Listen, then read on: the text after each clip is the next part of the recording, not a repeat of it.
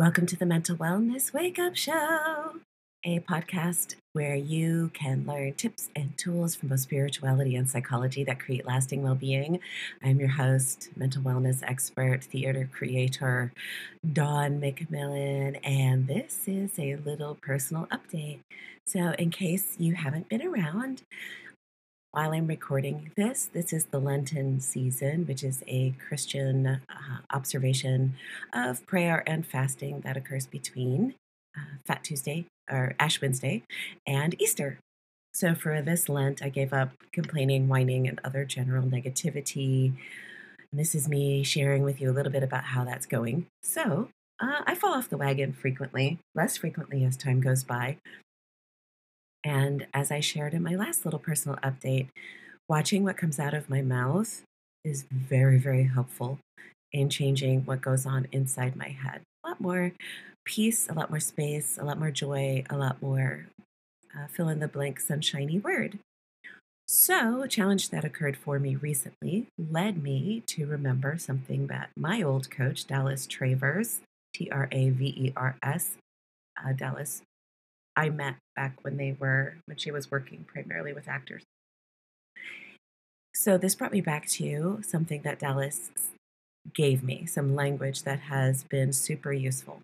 So what happened was I greeted someone and uh, I did this in my normal, friendly, cheerful kind of way. And this person responded in a way that was uh, fairly pissy, to use my very precise clinical language.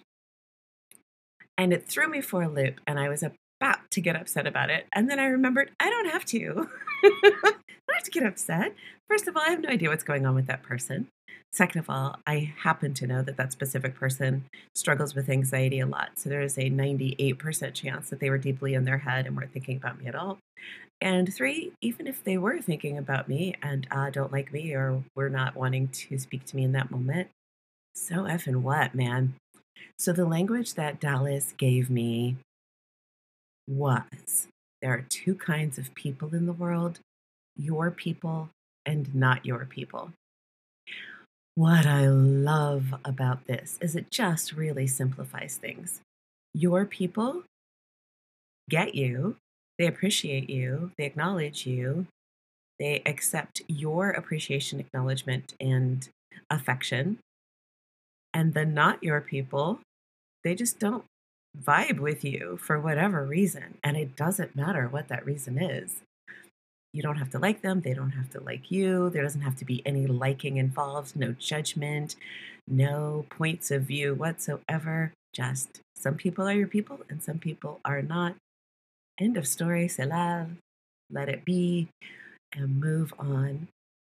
So I bring this up because it just comes this little little set of of wisdom, this little phrase comes in handy with me so often.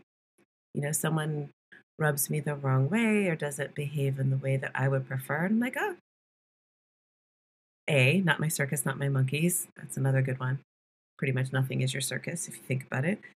And then this one, there are two kinds of people in the world your people and not your people. And there's no point in losing sleep over or chasing or bemoaning the not your people in the world because you have your people.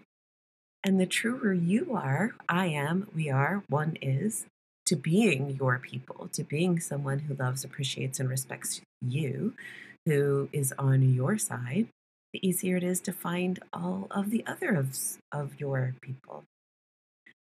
So, just checking in to let you know all these little pieces of things that pop up for me because sometimes they pop up for you. There are two kinds of people in the world your people and not your people. And when you find your people, cherish them, love them, uplift them, support them, embrace them. And when you encounter the not your people, be polite and keep it moving. All right. Thanks for listening. I'll see you next time.